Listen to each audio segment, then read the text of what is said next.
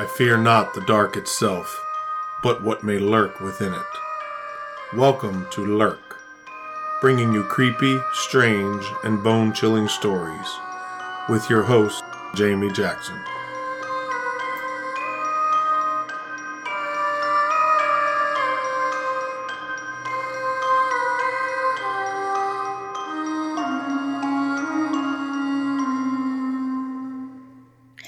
Lurkers, welcome to episode 48.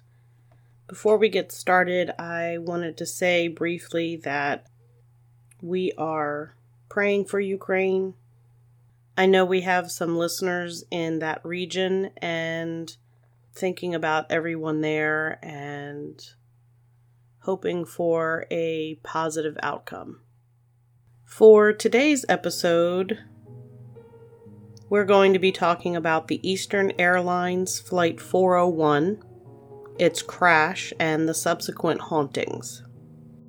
So, hopefully, no one is going to be flying anytime soon since we are once again talking about a plane crash. Eastern Airlines Flight 401 was a scheduled flight from New York JFK International Airport to Miami, Florida. The plane was a four month old Lockheed L 1011 Whisperliner.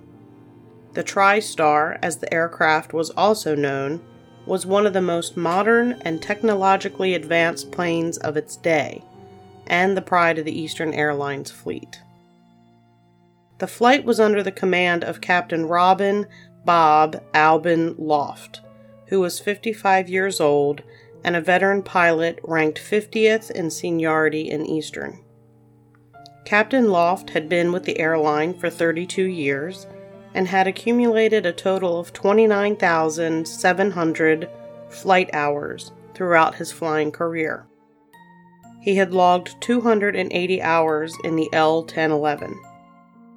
The flight crew included First Officer Albert Bart John Stockstill, age 39, who had 5,800 hours of flying experience with 306 of those in the L 1011, and flight engineer Donald Don Louis Repo, age 51, who had 15,700 hours of flying experience, with 53 of them in the L 1011. A company employee, technical officer Angelo Donadio, age 47, was returning to Miami from an assignment in New York and was accompanying the flight crew on this trip, but he was off duty.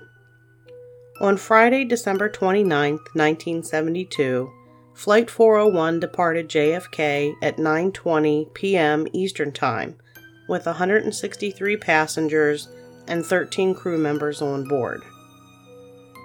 Everything was routine on the flight until 11:32 p.m. when the plane was making its approach into Miami International Airport. After lowering the gear, First Officer Stockstill noticed that the landing gear indicator, which is a green light indicating that the nose gear is properly locked in the down position, had not turned on. The pilot cycled the landing gear, but the confirmation light still failed to come on. It was later determined that the light was simply burned out. Captain Loft was working the radio during this part of the flight and informed the tower that they would discontinue their approach to their airport and requested to enter a holding pattern. The approach controller cleared the flight to climb to 2,000 feet and then hold west over the Everglades. The cockpit crew removed the light assembly, and Second Officer Repo was dispatched to the avionics bay beneath the flight deck to confirm via a small porthole if the landing gear was down. 50 seconds after reaching their assigned altitude of 2,000 feet, Captain Loft instructed First Officer Stockstill to put the plane on autopilot. For the next 80 seconds, the plane maintained level flight. Then it dropped 100 feet, then leveled out and flew level for two more minutes, then it began a descent that was so gradual it was not noticeable by the crew. In the next 70 seconds, the plane lost only 250 feet, but this was enough to trigger the altitude warning chime located under the engineer's workstation. The engineer, Second Officer Repo, had gone below, and no indication was heard from the pilots' voices recorded, recorded on the CVR that they heard the chime. In another 50 seconds, the plane was at half its assigned altitude, so that would be a thousand feet. As First Officer Stockstill started another turn onto 180 degrees, he noticed the discrepancy. This was the conversation recorded from the flight voice recorder. Stockstill. We did something to the altitude. Loft. What? Stockstill. We're still at 2,000 feet, right? Loft. Hey, what's happening here? Less than 10 seconds after this exchange, the plane crashed. The cockpit area microphone recorded a click, then the sound of six beeps, similar to radio altimeter increasing in rate, and then the sound of the initial impact. The location was west northwest of Miami, 18.7 miles from the end of runway 9L. In the tower, the controller noticed that his radar wasn't picking up Flight 401's transponder properly. This was the correspondence from the tower. And uh, Eastern 401, are you requesting the equipment? Eastern 401, I've lost you on the radar there. Your transponder. What's your altitude now? Eastern 401, Miami.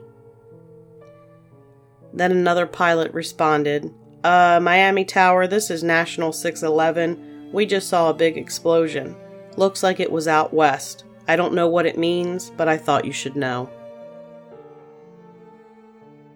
Flight 401 was traveling at 227 miles per hour when it hit the ground.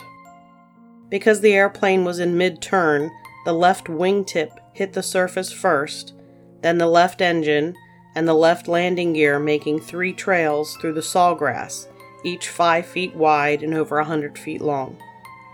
When the main part of the fuselage hit the ground, it continued to move through the grass and water, breaking up as it went. Wreckage was scattered over an area 1,600 feet long and 330 feet wide in a southwesterly direction.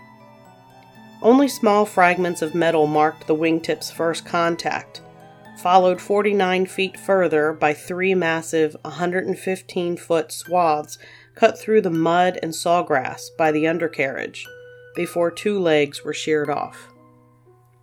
Then came scattered parts from the number one engine and fragments from the port wing itself and the port tailplane. About 490 feet from the wingtip's initial contact with the ground, the fuselage had begun to break up scattering components from the underfloor galley, the cargo compartments, and the cabin interior. At 820 feet along the wreckage trail, the outer section of the starboard wing tore off, gouging a 59 foot crater in the ground. At this point, the breakup of the fuselage became more extensive, scattering metal, cabin fittings, and passenger seats. The three major sections of the fuselage, the most intact of which was the tail assembly, lay in the mud towards the end of the trail of the wreckage. The fact that the tail assembly and rear fuselage, number 2 tail mounted engine, and remains of the empennage came to rest further than other major sections was probably the result of the number 2 engine still delivering thrust during the initial breakup. No complete cross section of the passenger cabin remained, and both the port wing and the tailplane were demolished to fragments.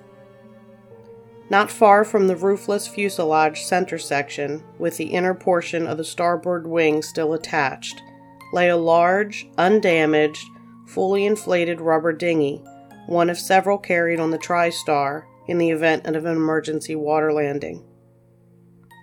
The breakup of the fuselage had freed it from its stowage and activated its infl- inflation mechanism. So the plane is down in the swamp of the Everglades late at night. And for anyone who isn't familiar with the Everglades, it is uh, wetlands that is located on the southern tip of the state of Florida. It is swampy. It is sometimes described as a grassy, slow moving river There's a lot of sawgrass, there's mangrove, alligators are there. It's home to the Florida panther, which is endangered. So it's not an inhabited area. It's very muddy, swampy.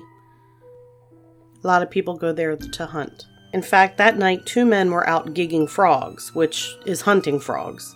Robert Bud Marquis, the, air, the airboat pilot, and his friend Ray Dickinson. While they were out in the airboat spearing frogs, they witnessed the crash. They immediately rushed to the site to rescue any survivors, and there actually were survivors. 75 people in total survived 67 of the 163 passengers and 8 of the 10 flight attendants. During the rescue, Bud Marquis received burns to his face, arms, and legs from the spilled jet fuel, and despite his injuries, he continued shuttling people in and out of the crash site that night and into the next day. He received the Humanitarian Award from the National Air Disaster Alliance and the Alumacet Airboat Hero Award from the American Airboat Search and Rescue Association. One of the surviving flight attendants, Beverly Raposa, was credited with helping other survivors with several quick thinking actions. She immediately began gathering survivors and shouted for more to come towards the sound of her voice. When she discovered she was covered in jet fuel, she warned survivors not to strike matches. She also sang Christmas carols to keep up hope and get rescue teams' attention because at the time, flashlights were not part of the standard equipment on commercial airliners at the time, which seems stupid. Out of the cockpit crew, only flight engineer Repo and the technical officer Donadio survived the initial crash because they were down in the nose electronics bay at the time of impact. First Officer Stockstill was killed on impact and Captain Loft died in the wreckage of the flight deck before he could be taken to the hospital. Repo was evacuated to a hospital but later died from his injuries. Donadio ended up recovering from his. Eastern's senior vice president of operations was woken at home by a phone call telling him of a probable crash. He drove to Eastern's Miami offices and chartered a helicopter to the crash site since the swampy terrain made rescue difficult. He was able to land in a swampy patch of grass and coordinated rescue efforts. He accompanied three survivors on the helicopter to the hospital. Most of the deceased were passengers in the plane's midsection. The swamp absorbed most of the energy of the crash, lessening the impact on the aircraft.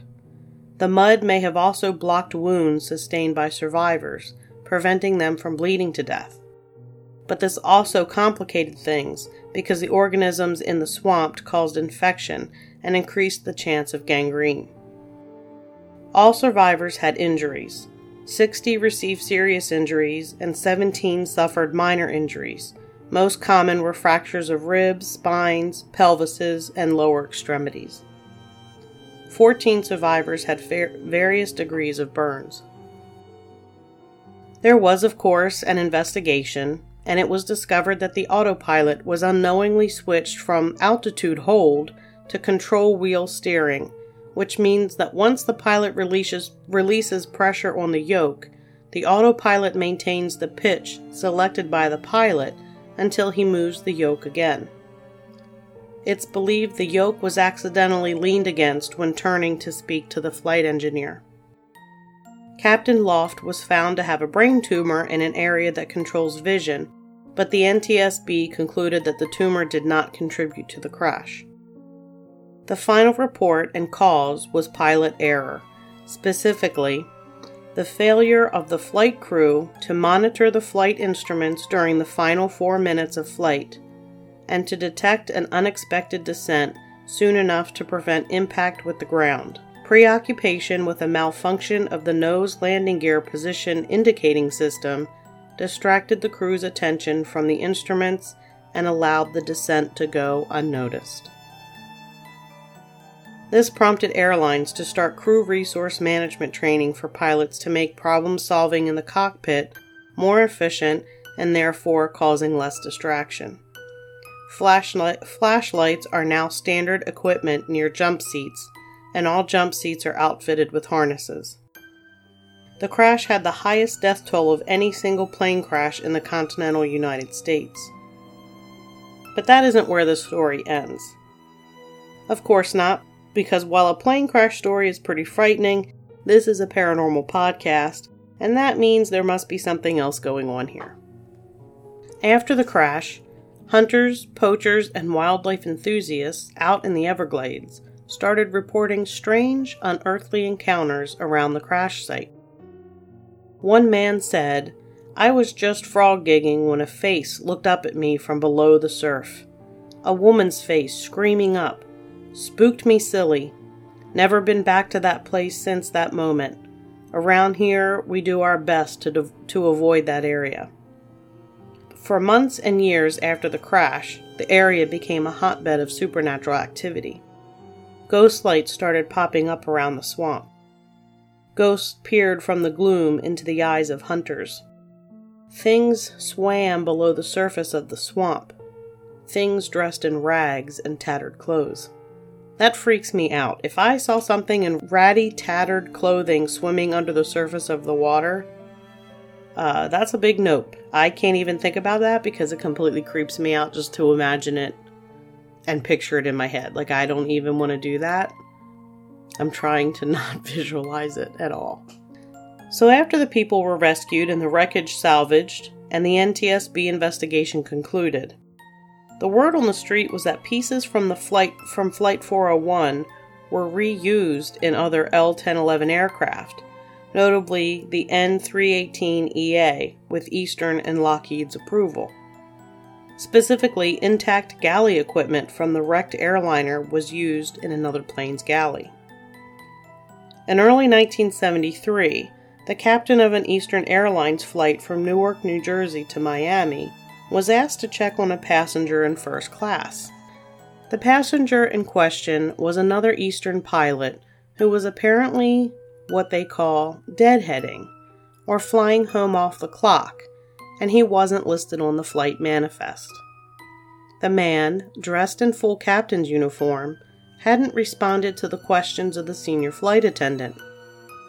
He was just staring straight ahead as if in a daze. When the captain approached the passenger, he said, My God, it's Bob Loft. The problem was that Bob Loft, you may remember, was the captain who died on Flight 401. At JFK Airport in 1973, an Eastern Airlines TriStar was boarding for its flight down to Miami. Traveling on the plane that day was one of the airline's vice presidents. As a VIP passenger, the vice president was allowed on the aircraft first and made his way to the first class cabin. As he neared his seat, he noticed an Eastern Airlines captain in full uniform and went over to have a chat. During the conversation, the vice president suddenly realized that he was speaking to Captain Bob Loft. The apparition quickly disappeared, and the vice president rushed off to find a member of the crew, terrified that it might be an omen that something would happen to the plane. A full search of the plane was carried out before any other passengers were allowed on board, but there was no sign of the mystery captain. A few months later, again at JFK, a crew boarding the same plane were surprised to see Captain Bob Loft already sitting in the flight deck. They chatted with the ghost, not realizing who he was, and while they were chatting, the ghost vanished right before their eyes. Supposedly, the flight ended up being canceled because the crew was too freaked out to operate the plane. An attendant on another New York to Miami flight opened an overhead bin to see Bob Loft's face staring back at her. It was typical on the L 1011 for the flight engineers to arrive before the other crew to carry out their pre flight checks. One day, the flight engineer was shocked to see an Eastern second class officer already sat in his seat.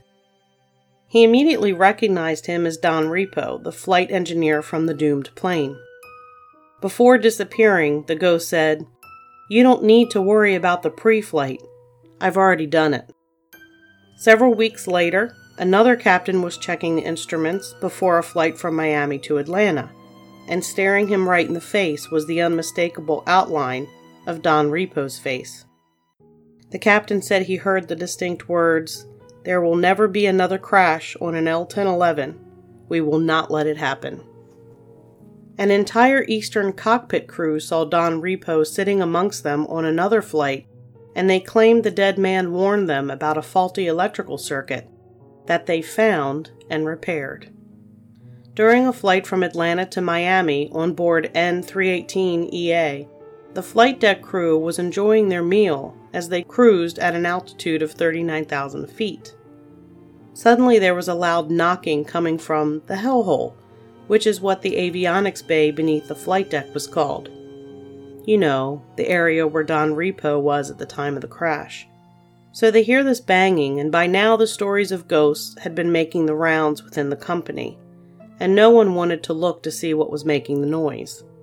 But the knocking continued, and as the flight em- engineer opened the hatch, he was terrified to see the face of Don Repo staring back at him. It wasn't just the flight crews that witnessed the paranormal happenings. On one occasion, several caterers who were loading the N318EA in preparation for its next flight were seen rushing off the jet and refused to go back in. When asked why, they all said they had seen a flight engineer standing in the forward galley before simply vanishing. Passengers also reported strange occurrences. A woman sat next to an Eastern pilot who she said looked ill. She called the stewardess only to have the pilot disappear. Another lady summoned a crew member because she was concerned about an unresponsive pilot sitting next to her. The man once again disappeared and left the passenger in hysterics. After these incidents, both women were shown photos of the deceased 401 crew, and both identified Don Repo as the man they had seen. At this point, the majority of the reports of ghost sightings had been quickly swept under the rug by Eastern. Although the airline refused to believe the stories, the sightings were reported to the independent Flight Safety Foundation, who later said, The reports were given by experienced and trustworthy pilots and crew. We consider them significant. Flight 903 had just taken off from JFK en route to Mexico City.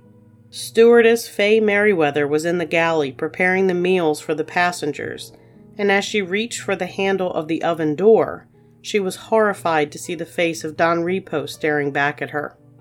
Not prone to panic, she quickly went to get another stewardess and the aircraft's engineer to come and look. When they returned, Repo's face was still staring out from the oven, though now it appeared like he was trying to say something. Suddenly, all three clearly heard the apparition say, Watch out for the fire in this plane. The flight reached Mexico City safely, but on the return flight, problems began with the starboard engine. After an inspection, the plane was cleared for takeoff, but as the plane climbed, the engine failed and backfired several times. It was quickly shut down before it caught fire and returned to the airport. Some stories actually say that it did catch fire. No one was hurt, but the crew was understandably shaken after what was seen in the oven door. Eastern ended up warning their employees that they would face dismissal if they were caught spreading the ghost stories. Employees who reported sightings to supervisors were typically referred to the company shrink. Logbooks from nearly all the flights on which sightings were reported began to disappear. This is significant because Eastern flight crews were trained to note any and all on-board incidents in the flight log, no matter how small or questionable. The sightings became more and more frequent, and rumors circulated that pilots and crew refused to fly on the L 1011s that had parts from Flight 401. All of the salvaged parts from 401 were removed from the jets, though Eastern says there were never any salvaged parts used to begin with. After the parts were removed, Bob Loft and Don Repo were never seen again, but their promise to protect Eastern's L 1011 fleet came true. There were no other fatal crashes on the TriStar fleet. Eastern Airlines ceased operations in 1991. An original floorboard from Flight 401 is in the archives at History Miami in South Florida. Many people believe the piece is cursed.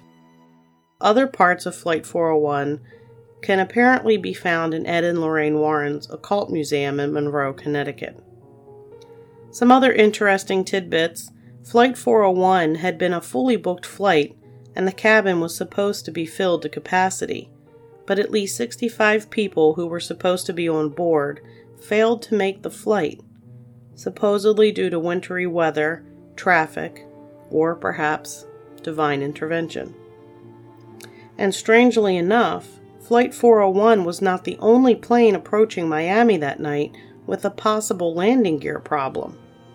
National Airlines Flight 607 had reported a similar issue but was unable to resolve it, prompting the airport to roll out a full emergency response. The air traffic controller had his hands full dealing with this emergency and was paying little attention to the Eastern Flight 401. The National Airlines plane landed safely. The story of Flight 401 was widespread. Investigative reporter John G. Fuller wrote a book in 1976 called The Ghost of Flight 401. Eastern allegedly was so angry about this book that they considered suing. But they didn't, and it ended up being made into a made for TV movie in 1978. Bob Welch, formerly of Fleetwood Mac, recorded a song titled The Ghost of Flight 401 for his 1979 solo album, Three Hearts. I'll make sure to link those items in the show notes for you and share them on social media. That's going to do it for this episode. As always, you can find Lurk on your favorite podcast listening platform or at lurkpodcast.com, where you can also find links to our social media pages. Make sure you give us a follow. There's merch available at lurkpodcastmerch.com. And as always, keep lurking.